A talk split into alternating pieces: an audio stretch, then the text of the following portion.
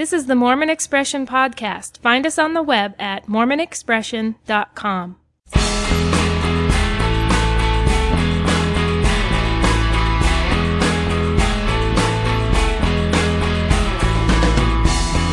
a better way to get this point across? Is there another way? Hello, everyone, and welcome to another episode of Mormon Expressions. My name is George, and I'm your host for this hour of conversation tonight. Struggles of faith appearing in college appear to be co- a common theme among many who struggle with their faith. Whether it's during undergrad or graduate levels, many people explore new thought processes and concepts. Um, these concepts uh, introduced in a very rich academic environment. The LDS historian Richard Bushman had this occur um, early on in his college time at Harvard. Want to quote um, from Richard Bushman. Says he wasn't was not debating Mormonism versus some other religion. The only question for me was God. Did he exist in any form or not? I was not worried about evil in the world, as some agnostics are. I suppose Mormon theology had made the existence of evil perfectly plausible. I simply wondered if there was any reason to believe. Was all of religion a fantasy? Were we all just fooling ourselves? I found that quote very interesting, um, coming from uh, noted historian, LDS historian Richard Bushman, um, going through uh, what we're talking about tonight many years ago and then relating it now. And so tonight I want to introduce you and, and talk about the fact that we're going to be joined by three current students enrolled in graduate studies around the United States. They're here to tell their stories, discuss common issues and themes related to dealing with a crisis of faith while studying in their chosen field. First off, I want to reintroduce and uh, have her say a, well, first off, why don't we say, have everybody just say a big round of highs. Hello. Hi. Hi. Nice to have you all on. We've got Melanny, James, and Clay. Melanny's been with us before. Um, this is her second podcast uh, with Mormon Expressions. Melanny, if I could just have you take a couple minutes to kind of introduce yourself, um, give your history with the church, and you know a little background of yourself, interest in high school, where you did your undergrad, what your kind of what your background is in, in school in the church, and then in, bring it into your graduate school focus. Okay. It is kind of a long story. I, I was converted, uh, to the LDS church when I was 15. I actually took a seminary class and no one in the class knew that I was, uh, not a member, which was interesting. Uh, I had lots of questions that, um, apparently already, everybody else already knew the answer to. But I, uh, read the Book of Mormon that year and, uh, gained a testimony of the Book of Mormon and was converted. Um, in high school, I was really interested in drama and debate, and I was also part of the newspaper staff. Um, and I loved English. I met my husband uh, right after graduating high school, and we were married when I was almost 19. I wasn't quite 19 years old yet. I had a baby when I was about 20. I had my daughter. Um, I was almost 21 when I had her, and a couple years after that, when she was about two, uh, we went through a financial crisis of sorts and I wanted to do something to help out. Um, and through some fasting and prayer felt that I ought to go back to college. So I, I went, I started college when I was 22, actually, as a mom. So I was always a non-traditional student. Uh, I studied, I was actually trying to become a nurse for a couple of years, uh, probably about three years. And I just kept getting turned down for nursing school. And then uh, the last time I applied to a nursing program, my application got lost in the mail. Um, at that point, I felt like I needed to do something different, and we uh, moved back to the area where Utah State is. So uh, I majored in uh, creative writing. They just started a creative writing program there, and it didn't seem like a very wise thing to major in, but it held a lot of interest for me, uh, and I actually had a lot of success uh, as an English major and it came a lot easier for me uh, to take those English classes than the biology classes, especially because I was a mom. Um, and that was my skill. That was really what I was good at. I finished up in creative writing. Um, as I was finishing up, my husband got a promotion that took us to Iowa. And then I applied to some MFA programs out in this area and was accepted uh, to a few, a couple places, but Iowa State, uh, offered me a, a really good deal that I couldn't turn down. And so I, um, moved to Iowa and now I'm in my third year at, um, Iowa State's MFA in Creative Writing and Environment program. So that's the recap. Excellent. Thank you very much. James, uh, why don't uh, we have you go next? Sure. Uh, I'm a born in the covenant child. When I uh, was in high school, I was really interested in biology, especially sharks, dolphins, whales, about anything related to the ocean. I'd go to the library during lunch while my friends were hanging out at the lunch table and look for new books about sharks. and I liked reading Discover magazine. So that's what I do during my lunch period. Uh, I liked, or I did one semester at BYU, Idaho after I graduated high school. Then I served a two year mission in South America. When I got back, I started up again at BYU, Idaho and graduated eventually with an associate's. When I got back, I started up again, or sorry, uh, from there, I transferred to BYU Provo and I majored in zoology. I took classes from William Bradshaw and Duane Jeffries, among many others. But my favorite class was from Dr. Baumann. He was, gave the intro to entomology class, uh, in the Bean Museum. It was really cool. It was down in the, in the basement and, uh, you just got to see a lot of the behind the scenes at the Bean Museum, and I thought that was exciting. After I graduated from BYU, I attended grad school back east, and I got my master's in environmental biology. While I was working on my master's degree, I was also working for a biotech company as a research assistant, developing vaccines. And it was there that I got a lot of uh, molecular uh, work experience. And I actually ended up doing my master's uh, degree project at that company, uh, which was uh, a lot of help because I could work on my uh, degree as I was working, so it was really nice. After three years of that, uh, we moved. I moved back to Los or back west to Las Vegas uh, by this time I had been married. I got married. My wife and I met. I probably should have mentioned this. Met at uh, BYU Idaho, and when I transferred to BYU Provo, she transferred also, and we ended up getting married probably a year after we transferred down there. Uh, so I was married at this time, and uh, so we moved back to Las Vegas because uh, she had family there, and we wanted to be close to them. So we spent two years there and I was working for a small company out there. Uh, didn't really enjoy my job there.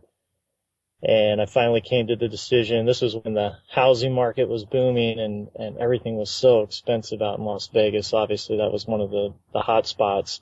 And I was just kind of getting worn out, uh, financially trying to keep up and decided that I would go back to grad school and pursue the interest I had in entomology. So I applied to a few places, got a couple offers, and along the way I had uh, three children, three beautiful children, uh, who I loved to death.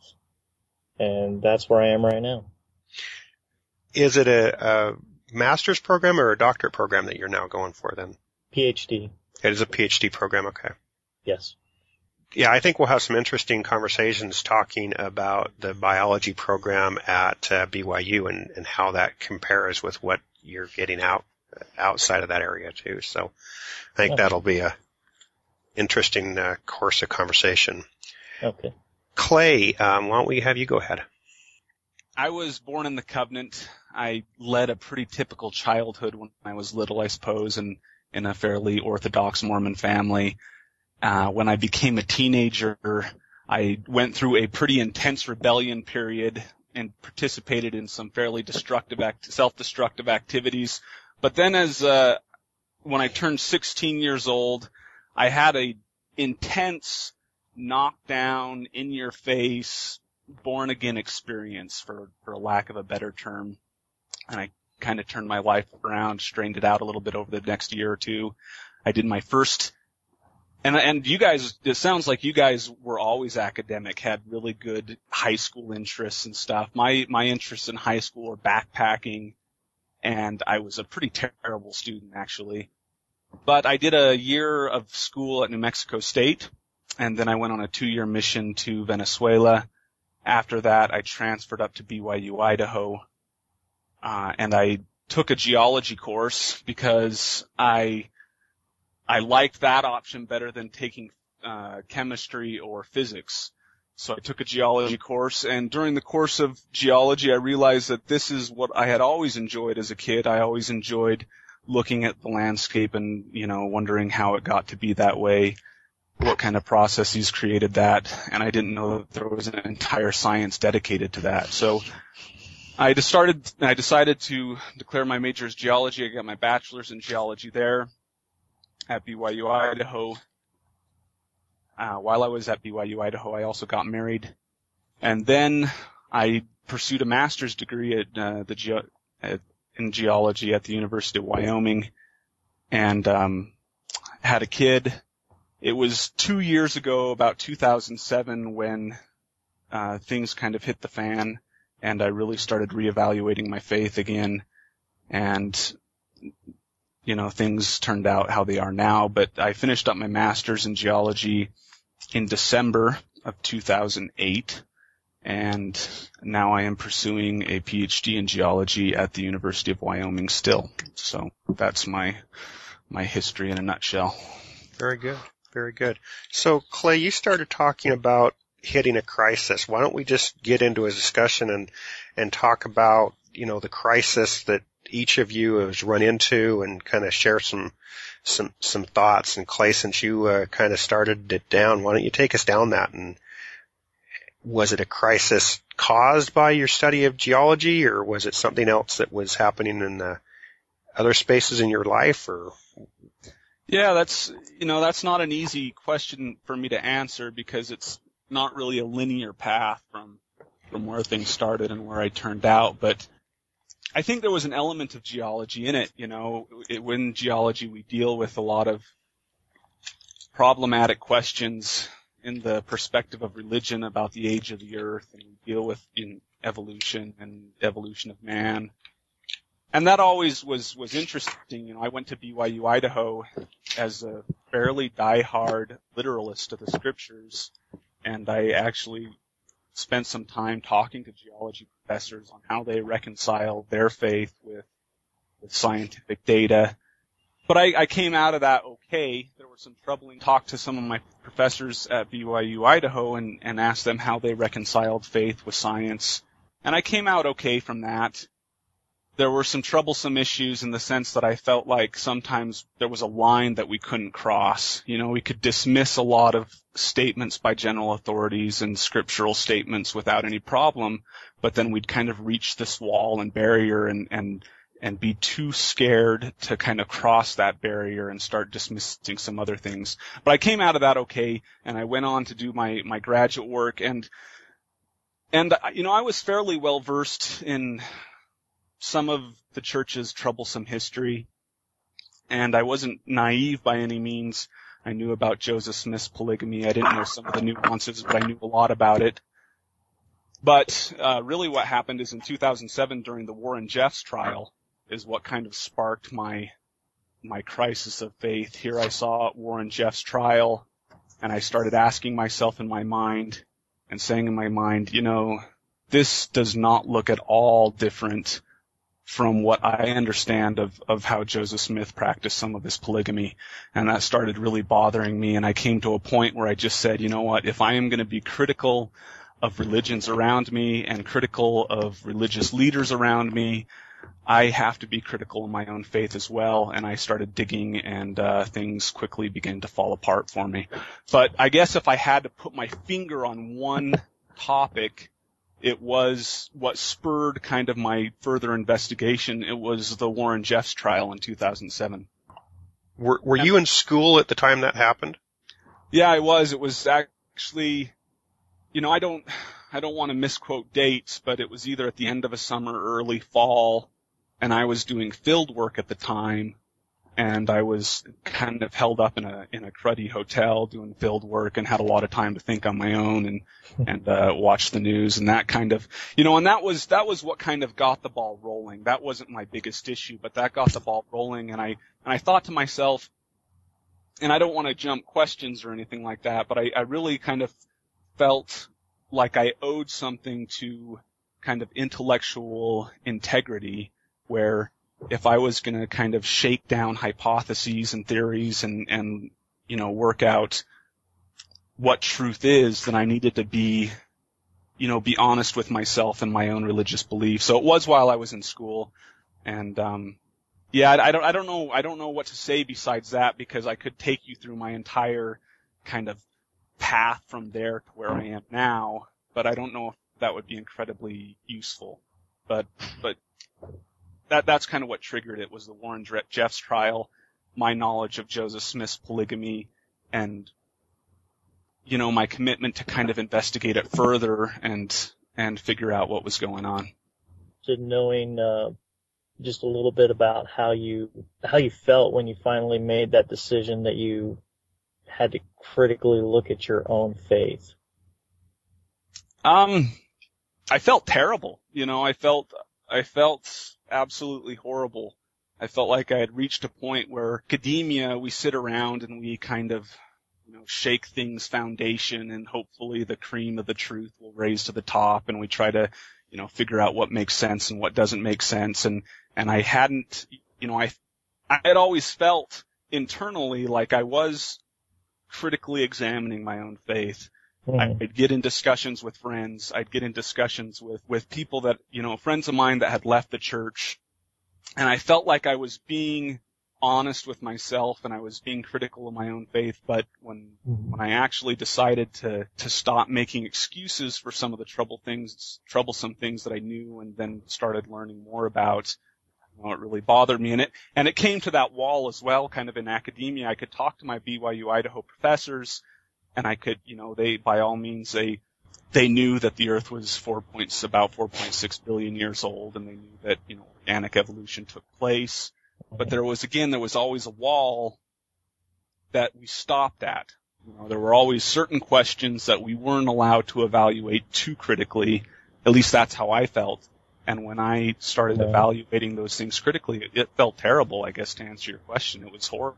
It was emotionally trying. It was absolutely devastating. Yeah. Uh, to speak to that wall you're talking about, I I remember when I was at BYU, uh, I was they they teach they have an evolution class there, and it it actually is uh, they don't really hold back. They they teach just about everything and or everything I'm aware of that I've learned elsewhere.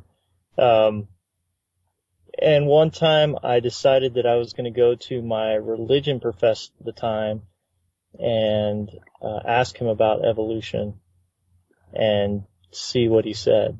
And so I went and I, I went into his office and I said, uh, you know, I have some questions about evolution and what the church's stance is on that. And I had a kind of an idea about it, uh, from some of my classes, but they didn't really go into it. All they did was they, they talk about it from an academic point, point of view. Uh, but they said as far as the church is concerned, here's this packet, uh, that you can have to read. And it had, you know, the first presidency statements about how they don't take a position on evolution. But I was hoping that going to my religion professor, I might have a more in-depth conversation, I guess. But when I went in, I sat down in his office and I, as soon as I told him that I wanted to talk about uh, evolution, he stood up and he said, follow me and took me to the, uh, what I assume was the department, uh, office and just asked for one of these packets that I had already received in my evolution class and handed it to me. He wouldn't talk about it, which was kind of surprising to me, but uh, I think it speaks to that wall that there is there that you're that you're talking about that you experienced at Ricks or at BYU Idaho. I agree. That sounds a lot like my experience at BYU Idaho. I mean, as far as specifics goes, I know people who talk to their their religious professors about evolution and they'd say things like, well, I can't really say anything, but I can tell you what Boyd K. Packer says about it and things like that. And so there was definitely a feeling, you know, there was a definite clash between the science and the evolution or the science and the religious department. Right. And, and even about non-scientific issues. I mean, I remember, uh, when I wanted, I actually wanted to find out more about Joseph Smith's polygamy while I was at BYU Idaho for personal reasons more than anything because I think my fifth great grandmother is Lucy Walker, one of Joseph Smith's plural, plural wives, and I knew nothing about her and I wanted to know her, her story and her experience. And so I would contact religious professors and say, Hey, I'd like to find out about so and so, you know, Joseph Smith's wife and they'd say, "Oh, well, I don't know a whole lot about that. Maybe you could talk to such and such professor." And the other person would say, "Well, there is a book, and they cited Todd Compton, but I don't really like how he portrays the prophet." And I, Right. you know, it actually took me quite a long while to actually track down the book and find out anything about Lucy Walker. And and so there is definitely a curtain that people are are afraid to broach, you know, on troublesome issues. Well, into in the in the church's defense, um, when we were taught evolution, and and I, as far as I know, it's still you know taught because there's a there's a core of uh, professors in the zoology department that are very pro teaching evolution and uh, very much protecting it at BYU, wanting it to continue being taught there. And there's, uh, we were kind of, I don't know if they meant to or not, but one of our teachers kind of got off on a tangent one day and he started talking about the controversy that the class caused at BYU due to mainly, uh, Bruce R. Son who was in the religion department at the time. I don't know if he still is or not, but I guess occasionally they'd have students like myself who would go to, uh, who would go to him and uh, talk, try to talk about it with him, and he would get upset because they would start becoming confused or something. I, I don't really know what happened in those conversations, but he he had students coming to him with concerns, and so he would go to uh, BYU's higher ups, President Bateman, I think it was at the time, and complain about it and then the zoology professors would be called in and they'd have a discussion and ultimately they would decide that evolution should continue to be taught at, at BYU. But it was, it was really strange for me to, to know that that was still going on, you know, and that was only maybe about 10 years ago.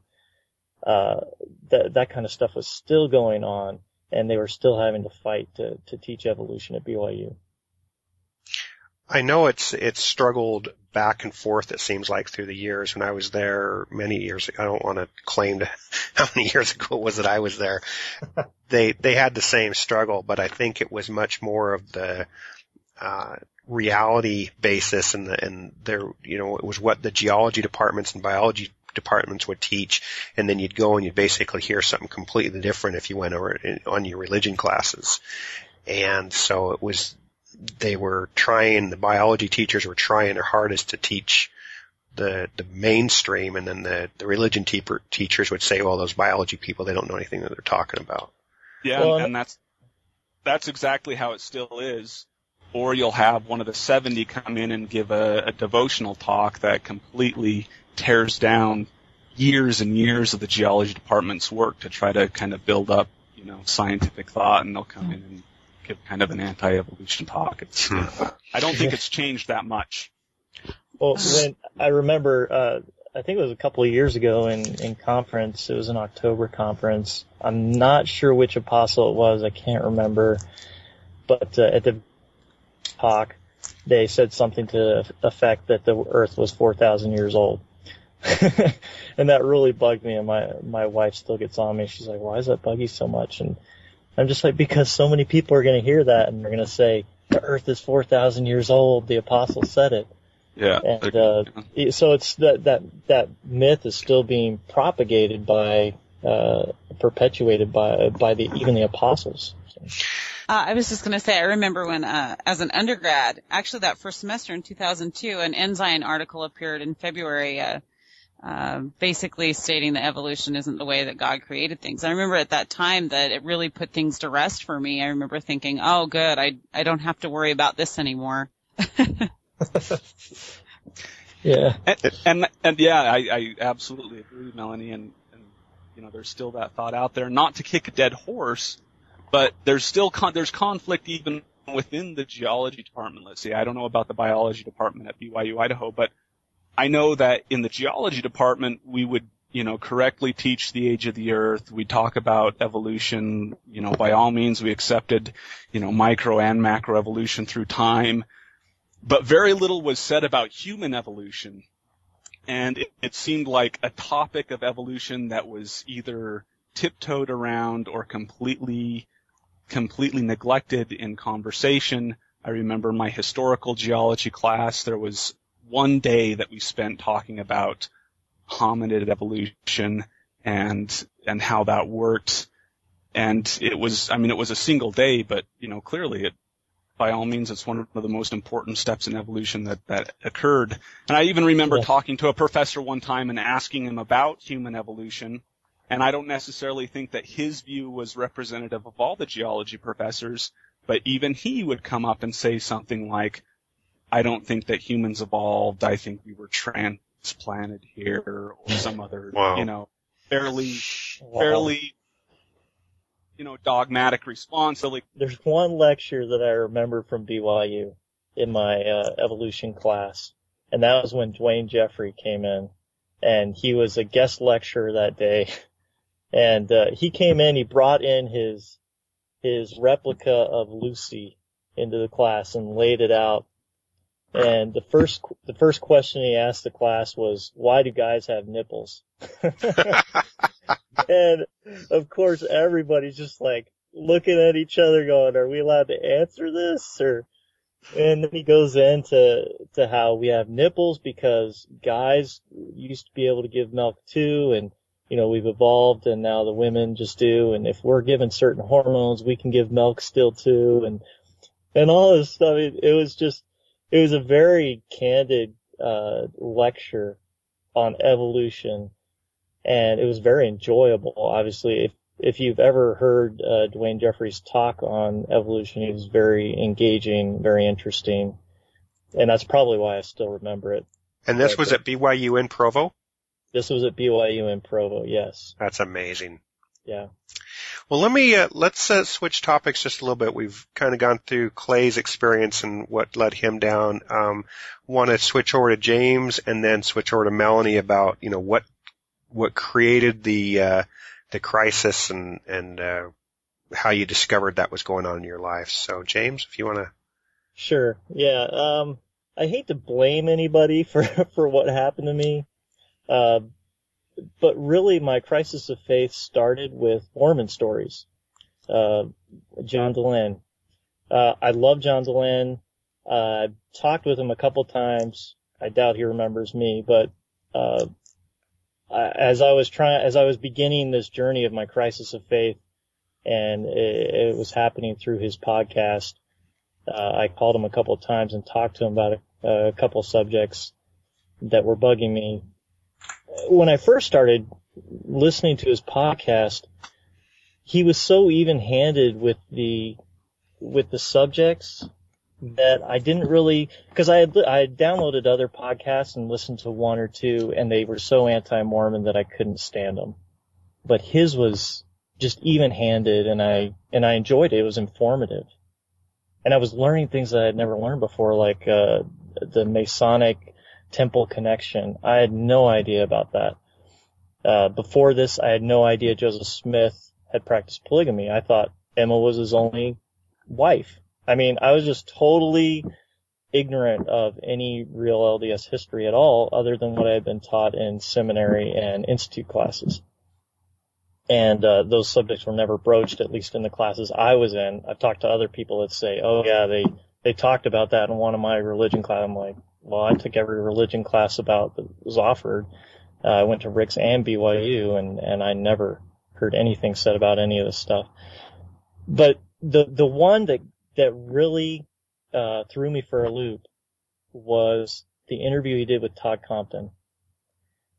And at first I was like, this, oh, this is, whoa, Joseph Smith had more than one wife and saying polygamy. Okay, well, polygamy, I had heard about polygamy. I just didn't know that Joseph Smith had practiced it. And, you know, I, the typical, uh, churchy, uh, reason for it, I kind of accepted and it was in the Old Testament, so it was okay. But then he got to the point where they were talking about polyandry. This just, this just blew me away. I, I couldn't believe it. And for about a week after this podcast, at least a week, I had trouble sleeping at night because it was, it was the second time in my life where I had questioned the church. And really, uh, the first time wasn't that, wasn't that serious, I don't think. But this time it was serious because I began to ask questions like, well, what if, what if Joseph Smith wasn't really a prophet? What if I had just spent, you know, a third of my life, possibly half of my life devoted to this faith that, that maybe has good people in it, but isn't really what I thought it was. And that, I, I was really, it threw me into this crisis of faith. So anyway, I struggled for that for about three months before I even had the courage to tell my wife because I realized that I was losing my belief in the church. And I've always been taught that if I didn't believe in Joseph Smith, then forget about it. It's all over. I have to believe in him. And I was starting to question that. So after three months, I finally got up the courage to tell my wife that I was really worried about this and, and I didn't know what to do about it. I didn't feel like I could go to the bishop or I could go talk to my parents or anybody else because I was afraid, what if they don't know about it? I've been a member, I've taken all these institute classes, I've taken all, all this, these seminary classes and I never heard about this before. There must be tons of people out there that don't know anything about this and if they do, then there must be some kind of code saying, uh, code, you know, I'm, I'm not saying that literally, but in people's minds, they must be saying, I can't talk about this, so who am I to go out and start talking about it? So I didn't want to talk to anybody because I was afraid about what might happen. Now, now I, now that I've had a little bit of time to, to think about things, I realize that that was probably not a rational fear because I don't, I don't know of anybody that's excommunicated or disciplined just because they have doubts or I probably could have gone and talked to my bishop and been fine. But then again, I don't know because maybe he didn't know about this stuff. So it could have negatively affected him and that's what I was afraid of. Were you in school at the time this occurred? I was, yes. I was, uh, What was that like? Uh, it was hard. It was really hard. I, it, it, it took a lot of the focus away from school. I had just started my coursework. This all started about six months after I had started my, uh, my PhD program. And it didn't affect my grades. I, I still got good grades.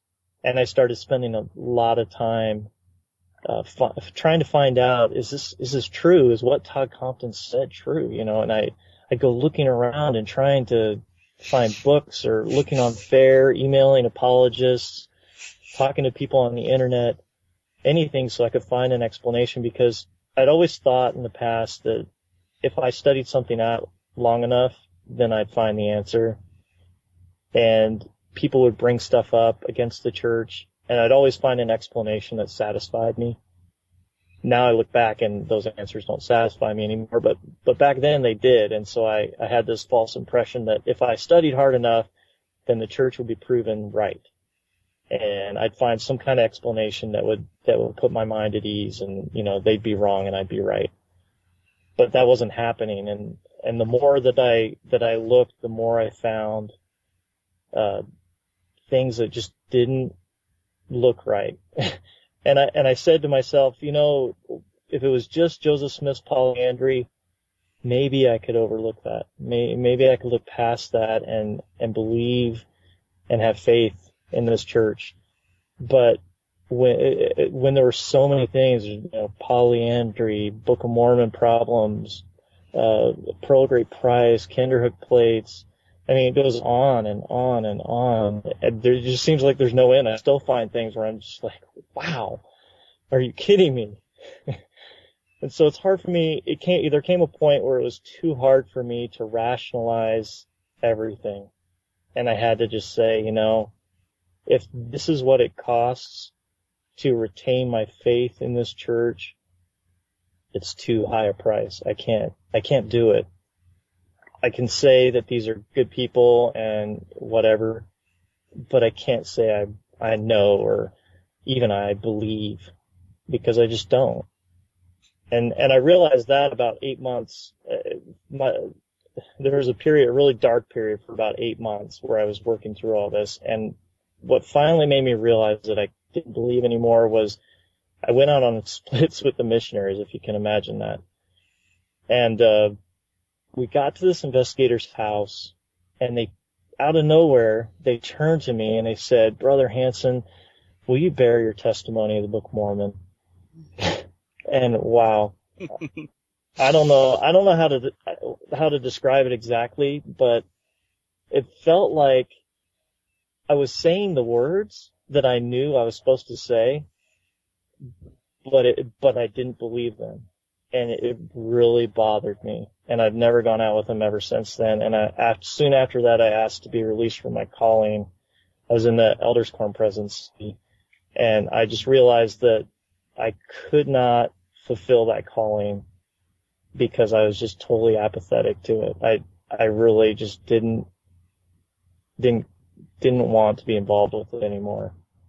I, I was intrigued when you said that you were starting to study and go down this route, but you said you still were getting really good grades. I mean, that kind of goes against the whole blessed thing. You think you, if you were starting to study these topics, you'd get really bad grades, right?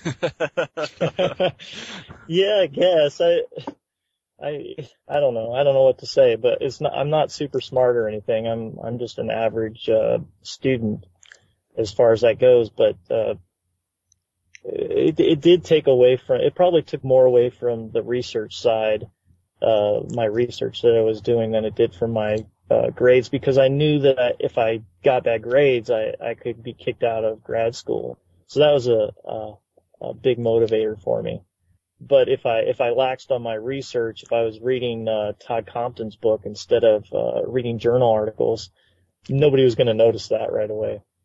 So I think that's probably uh, pr- probably where where it came out, where my time came from.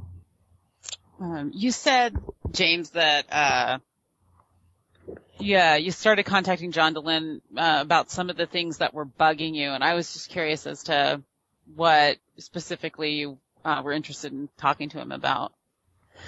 Well, he had after a, a while he had a podcast. Well, I contacted him first because uh, I, he just always, you know how he is. He just offered anybody can call me and and talk to me, just email me, and, and so I emailed him, and I called him up and I told him that all this started, you know, because I started listening to his podcast, and he told me, well. You're the first person that's ever told me that they've had a crisis of faith because of my podcast. And I'm, I'm going, well, there's probably a lot more out there. I can imagine, even though I know his, his main goal was to help people. Uh, so it's it- your it- fault that he took it down off offline for a Mhm. while. Is that Yeah. right, I I don't think so. I don't think so. I think there were other people. I think there were other people. But um no, I don't want to I don't want to be blamed for that. No, so I, I talked to him about that. The, another time he had a podcast where he was giving his own story and he talked about Christ and uh kind of he basically said that he didn't believe Christ was the savior. And at the time that really bugged me. And I emailed him and, and told I, him I that. think, uh, j- just to be fair to John, I think it, I, I'm going to misquote him, but I think he said something like, "He's my savior insofar as I believe his teachings, and through his teachings, I can be a better person to be saved." Right. He doesn't Right, he doesn't necessarily believe in the literal Son of of God and things like that. Is Yeah. that is that what you remember? Yeah, exactly. And, and that just didn't fit with my concept of Christ at the time. And so it really bugged me. the the last thing I called him about was uh, uh that that last thing was an email that I sent to him. The the last thing I called him about though was uh homosexuals. I was the the homosexual debate. I was and this was I, I believe it was before the California thing. Yeah, it was. Um I was just really struggling with that, trying to understand it because I was always taught, well, it's a choice. And, uh, just going through my disaffection, I started realizing, and I, and I also, you know, at BYU, they actually taught that, that, uh, certain things that it wasn't choice. I had Bradshaw and he, I've learned since I've, uh, graduated that he is a, uh, a supporter of, uh, same-sex attraction, of people with same-sex attraction. I don't know the extent of his support. I know he's given lectures, uh, trying to show that it's, it's not a choice. Um, but I started to come to the realization that no, this is not a choice and these people need to be treated fairly and just like I would be. And, but, but I had problems because it's, it's all throughout the Bible it talks about how it's a sin. And so I called him up trying, I don't think he understood where I was coming from. I think he thought I was basically a, uh, uh, TBM, uh, coming at him being angry about it, but that's not, I was, I was actually trying to, wanting to understand how he reconciled it. Because I, at, at the point, I still believed in the Bible uh, and I couldn't reconcile the, the verses that were in the Old Testament. The Old Testament, okay, I can throw that out if I have to, but it was also in the New Testament, so it was really hard for me to reconcile that when it was in so many places. So anyway, that's, we had a conversation about that. Those are the only times I, I talked with him. James, thanks for uh, kind of sharing with us. We'll uh, come back to that in a little bit. Melanny, I want to um, give you a chance to to share your story. I know you've done a lot of the story with us on a on a previous podcast, but it'd be interesting to see how it related to to your program and how it might have affected uh, your schooling and things like that. Mm-hmm. Uh, well, uh, as I stated in the other podcast, my, my crisis was really brought about by a a class, a women in religion class, and I think you know, something about that class drew me to take it. You know, it was an elective that I chose to. So I, I think there was always questions or I would say knocking inside of me. When I took that class, uh, I started studying uh, Mormon feminist thought, Maxine Hanks' book, uh, Reemerging Mormon Feminism, and uh, Women in Authority is the actual title. And I looked closely at some of those concepts and just came face to face with some things that I had shoved down for a while. For instance, uh, I, I, think one of the things that I read from that book uh, that really spoke to me was uh, in one of the essays, uh, and I don't even remember which one it was, um, but the author stated that um, she didn't need a mediator between her and God. Uh, and that was something that I became very hung up on as I tried to reconcile some of this thought. Um, that was a point that really resounded with me that I could not defend from an orthodox viewpoint. Uh, I couldn't understand why, as a female, I somehow deserved or needed um, a mediator where my husband didn't.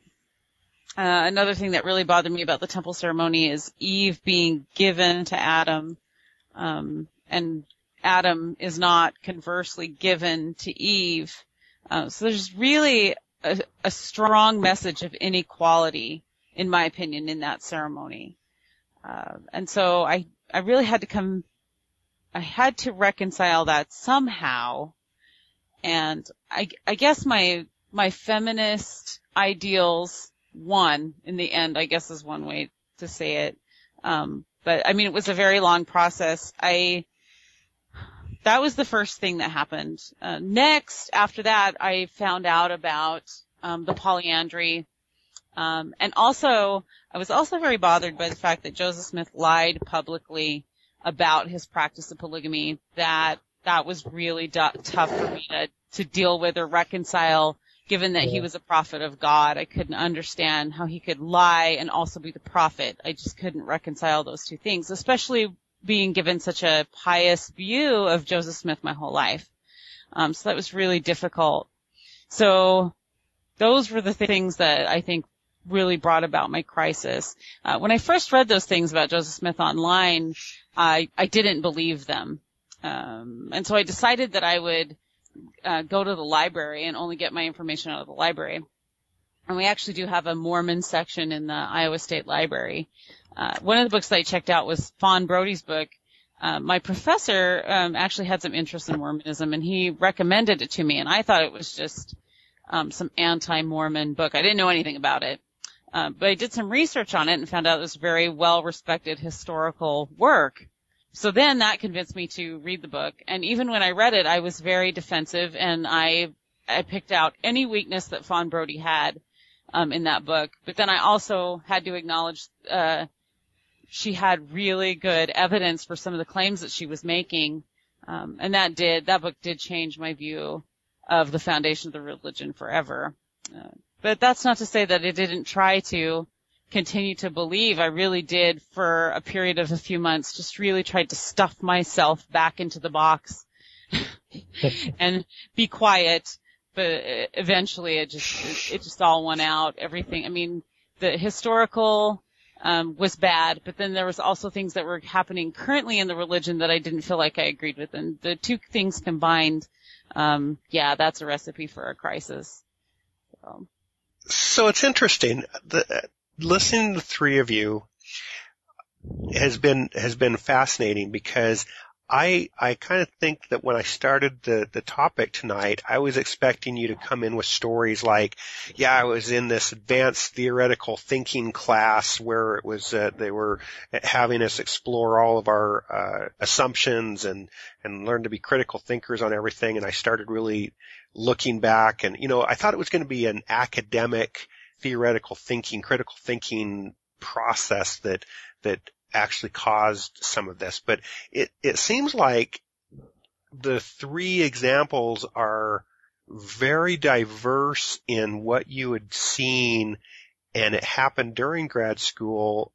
Was grad grad school the secondary portion of this? Do you think you would have, have run into these crises that you did had you not been in grad school?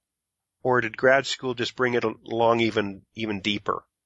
I think that you're right in the sense that what instigated the crisis of faith wasn't necessarily grad school, but I think that the environment of grad school de- definitely um, facilitated the questioning in that, you know, we're, you know, Uh, some grad courses, all you do is read papers and argue about what the assumptions are and, and are they valid assumptions and what were the experiments and, and that's what you dedicate yourself to. And so for me, yeah, it wasn't necessarily grad school that instigated the crisis of faith, of faith but it was this kind of ideal of intellectual integrity that kind of facilitated me going down the rabbit hole and not stopping until I got to the bottom, if that makes sense.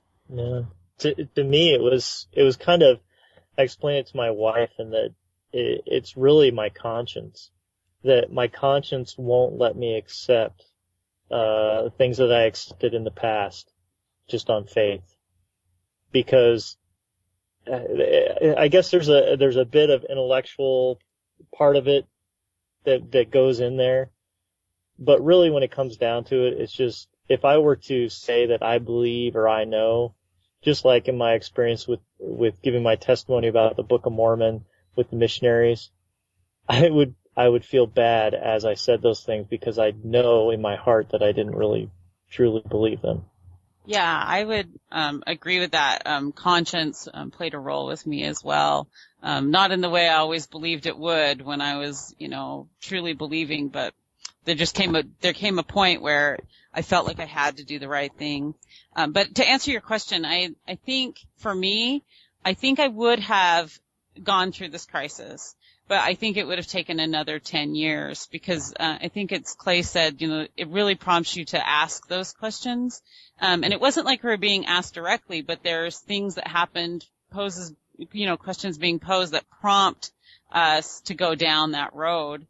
Um, so I, I think be, I think also when, and I know this doesn't require grad school, I don't think, but I think for some of us, grad school is kind of permission to be curious and to ask questions and it's not, you're not a bad person for doing that. It, for me, I was, I was just at the point, I mean, I, I'd worked on my master's and not had, not discovered any of this. Uh, but for some reason, I was just curious and wanted to know what do other people out there think about our faith and, and what about some of these things that I've been hearing about all these years, polygamy? You know, I don't know anything about that. Let me let me see if I can find some books or or uh, podcasts or or something that talks about these things that I've only heard whispered or you know talked about in the background and and and then moved on from. So for me, it was more. I was just at a point in my life where I was curious and I had all the tools I needed. I had the internet. I had uh, access to basically any book that I would want to read, and and it was just the right time, and I had all the right tools. Let me ask you another question about the top, the subject matters that you were you're studying. In my own um, undergrad and, and postgraduate work, I was more on the, the business side and in the, the technical fields of engineering and and computers. And really, there wasn't these types of of advanced um, critical thinking and some of the things you were just describing. I mean, it was more ethical and um, advanced uh, management techniques and, and things like that with the three of your your studies that you you're in, um, women's studies, geology, and biology, those are three areas that I can't help but think there. I mean, it's almost like you're inviting an an opportunity to question things of a faith based or a, a a different type of a of a thing other than than what the science would teach. Is is was it because of what you were studying? Well, for me, I, as far as like evolution, that would be probably the most obvious thing to question. My, my dad is a convert and he's a scientist, he's a biochemist.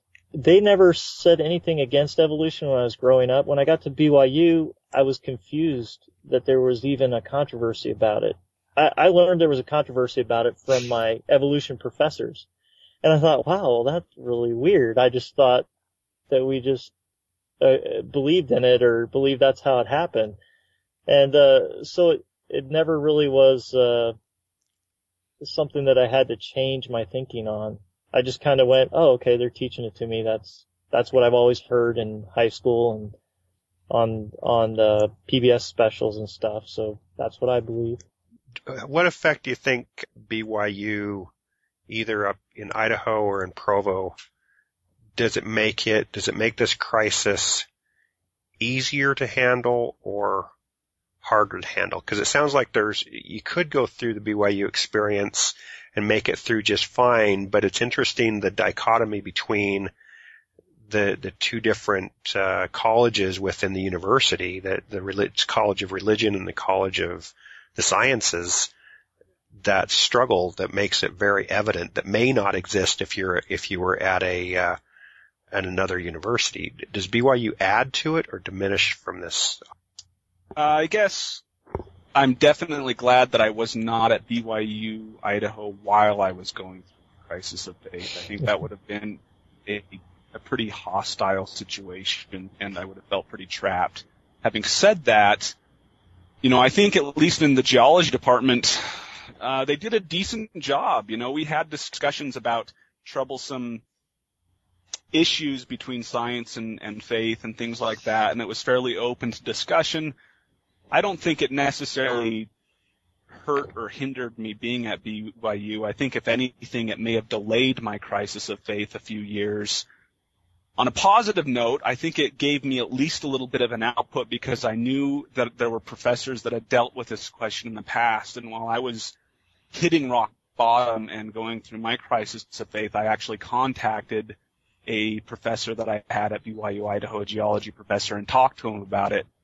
And overall, he was fairly, you know, he did a good job overall. I mean, the first thing he asked me was if I was looking at pornography, but after we got past that question, Um, after we got past that question, it was it was a fairly productive productive conversation. Not that it helped me in the sense that it, it didn't necessarily steer me in a different direction, but at least it gave me some comfort that there were people that were devoted to the Mormon faith that have dealt with some of these issues. Uh, not necessarily all of them, but some of them. I think it, in Provo, and, and uh, I'm since I've been to both, I I think it, it's this would be the same at, at, at BYU, Idaho. Um, since I didn't go through my crisis of faith there, I don't know exactly how it would have been, but I can guess that it would not have been easy. Mostly not because of the the teachers and the classes, but mostly because of the culture that there is there. That uh, if a general authority says something, then it's scripture, and don't dare question it. Uh, when you when you start having questions like uh, what on things like we've been bringing up, that starts to become a problem not only with professors and classes and your bishop, but also with just your roommates, with your friends, with everybody, because that's a big no-no. You don't you don't talk about the stuff you don't question. Whereas where I'm at right now, I only have to be around that one day of the week. So the rest of the time I'm around people that are atheists or uh, have a religion but uh, but have chosen to believe in evolution and so that you know that so I'd say in that from that aspect it's a lot easier. Kind of heard from one of you that it affected your grades in a positive way, or it didn't affect them negatively. How about everybody else? Did what did this do to your uh, your GPA going through here, and did you did you struggle with uh, with finding the time to keep up your studies? Well, James has set the bar pretty high. it definitely negatively contributed to my studies, um, both spring semester and this semester. I'm still kind of going through it, but um, yeah, it makes it it's difficult when you have you know your whole world crumble um, to care about a specific assignment on a particular day. But I, I, I did, I wouldn't say like James that my grades didn't suffer at all, but I was able to pull it out in a way that I wouldn't be ashamed to show somebody. Um, so I survived, but it was definitely much more difficult. Yeah, I, I agree with I my circumstance was similar to, to Melanny's that you know I didn't fail classes and I you know I I did fine and I got through it. Um, it didn't help my grades by any means. It did hurt my research though, in that I didn't spend nearly enough time on on some things that I probably should have. So Yeah. So where where are you guys now? I mean, how do you how do you be positive about the future? How would you advise people coming along behind you? Is is there good things that's happened from this? Is it all is it all bad or what's your what's your outlook I guess for the future go as you as you look ahead in the next uh, I don't know 6 months to 18 months? Employment, hopefully. Good for you, Melanny. I second that. I'll still I'll still be in 16 months. I'll still be working on my PhD. I, I probably have uh, three years left, maybe. Um, I don't know. I guess as far as where I'm coming from, um, right now, I'm, you know, we talk about kind of stages of when people find out about things, and crisis of faith, and how. I consider myself past the angry stage. There's still times of bitterness and kind of um, angst, but but I feel like I'm past the angry stage and kind of moving on into kind of building my life after that. And I have to say that I don't know. Are we going to talk about why it may be positive to go through this crisis in grad school? Is that what we're talking Yeah, getting yeah. George? If you've if you've got uh, the positives or just the outlook or just uh, like to hear what you guys have to say that's uh, happy. Yeah, I mean, I, after after I was completely crushed and completely devastated, and my life was turned upside down. You know, I feel like I'm I'm in a good place. There's still some difficult times, but overall, I feel um, like I'm in a good place. And my wife has been incredibly supportive.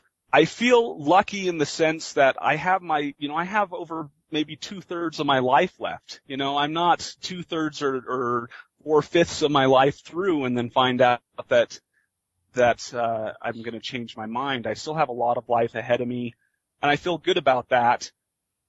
Um, also something that has happened that directly influenced some choices that I'm happy about is that as a geology major, there's, there's different employment opportunities and then there's academia. Prior to my crisis of faith, I feel like in my life, the church has pushed me to make practical choices and not necessarily choices that are driven by, by passion and devotion. And I'm not saying that that's a direct consequence of the church or anything, but just in my life, that's how it's worked. And as a geology major, I was going to get a, you know, a, a good paying job, um, as a petroleum geologist for a petroleum company. But kind of after my crisis of faith happened, I decided, you know what? This just isn't what I want to do. And I'm going to do something else. And I'm, so that's when I actually decided to get my PhD and to try to go into academia and to teach people and, and follow that avenue. So even though they're not directly linked, you know, I can't draw a complete correlation there. I think that my crisis of faith instigated a better employment opportunity for me. I echo the sentiment of the the age part. Uh, when I con- I t- contacted Bob McCue uh, when I was first going through this, and he said, "You're so lucky that you're still 30 years old." And I was, I think he said he was 40 or 45. He's like, "I'd give anything to have those years back." Um, so that did make me feel like, well, you know, better sooner rather than later that I went through this. And then also there, I think there's just a, a lot of peace knowing that you're not going to hell because you didn't get your visiting teaching done last month and, uh, feeling like, you know, such a, all these literal things that you're being told are not necessarily true. There's a lot of peace with that, you know, and I can go forward and, and pursue things that I want to pursue in my life and there is no guilt associated with those choices. Um, and that's all very wonderful and positive. Um, so yes, good things can, can come out of it. I, I agree with that. I, I agree with the with both of the things, the the age thing and the and the guilt thing. It took a while for me, even after I started to not believe fully in the church. It took a while for me to kind of shed the guilt that that came along with that, and not feel like I was just this total loser for not being for not being totally involved in the church anymore or not totally believing. I the the advice that I would give to anybody that's that's going to be in school and not just grad school, even undergrad, I think that that wants to investigate church history would probably be to if you haven't started already, don't wait until after. yeah. And I, I recently I, I broke down and I went to a psychologist and I I probably should have done it like three years ago when I started going through this crisis of faith because that like uh like Clay said it, it it's just a really uh bad time and a really depressing time letting go of of all these things. You've learned your whole your whole life. But instead I go at the very end after I've already worked through all that uh just to see if talking to someone else would help me find peace with it all. And after about an hour of of talking to him about it he basically said why why can't you just put it aside and come back to it after you graduate? I, w- I would say if somebody is capable of doing that, then definitely do that. I couldn't do that and I tried to explain that to him and, and he just had the most perplexed look on his face like, what, why is this such a big deal? Just let it go. Just put it over there and come back to it. You can spend all the time you want on it after you graduate. He just didn't understand but if somebody can do that, I would highly recommend it. Well, it would be it would be the combined thing of just the amount of time that you're spending on this, and then the emotional energy that happens because there's going to be that angry phase that that comes through and overwhelms you, or the sadness phase, or the that that grief. That's not going to be easy to add to it as as well. Well, I want to thank you all. This has been a, a wonderful conversation. I think it uh, went down some incredibly important areas of uh, not only your lives and, and what you've gone through over the last few years, but uh, I really like this uh, the last part of it where you were able to to share some uh, some of the positive aspects. Thank you, uh, all three of you, for joining us, and I think this is going to be wonderful to share out and and get plenty of great comments coming in. So, uh, it's been great having you.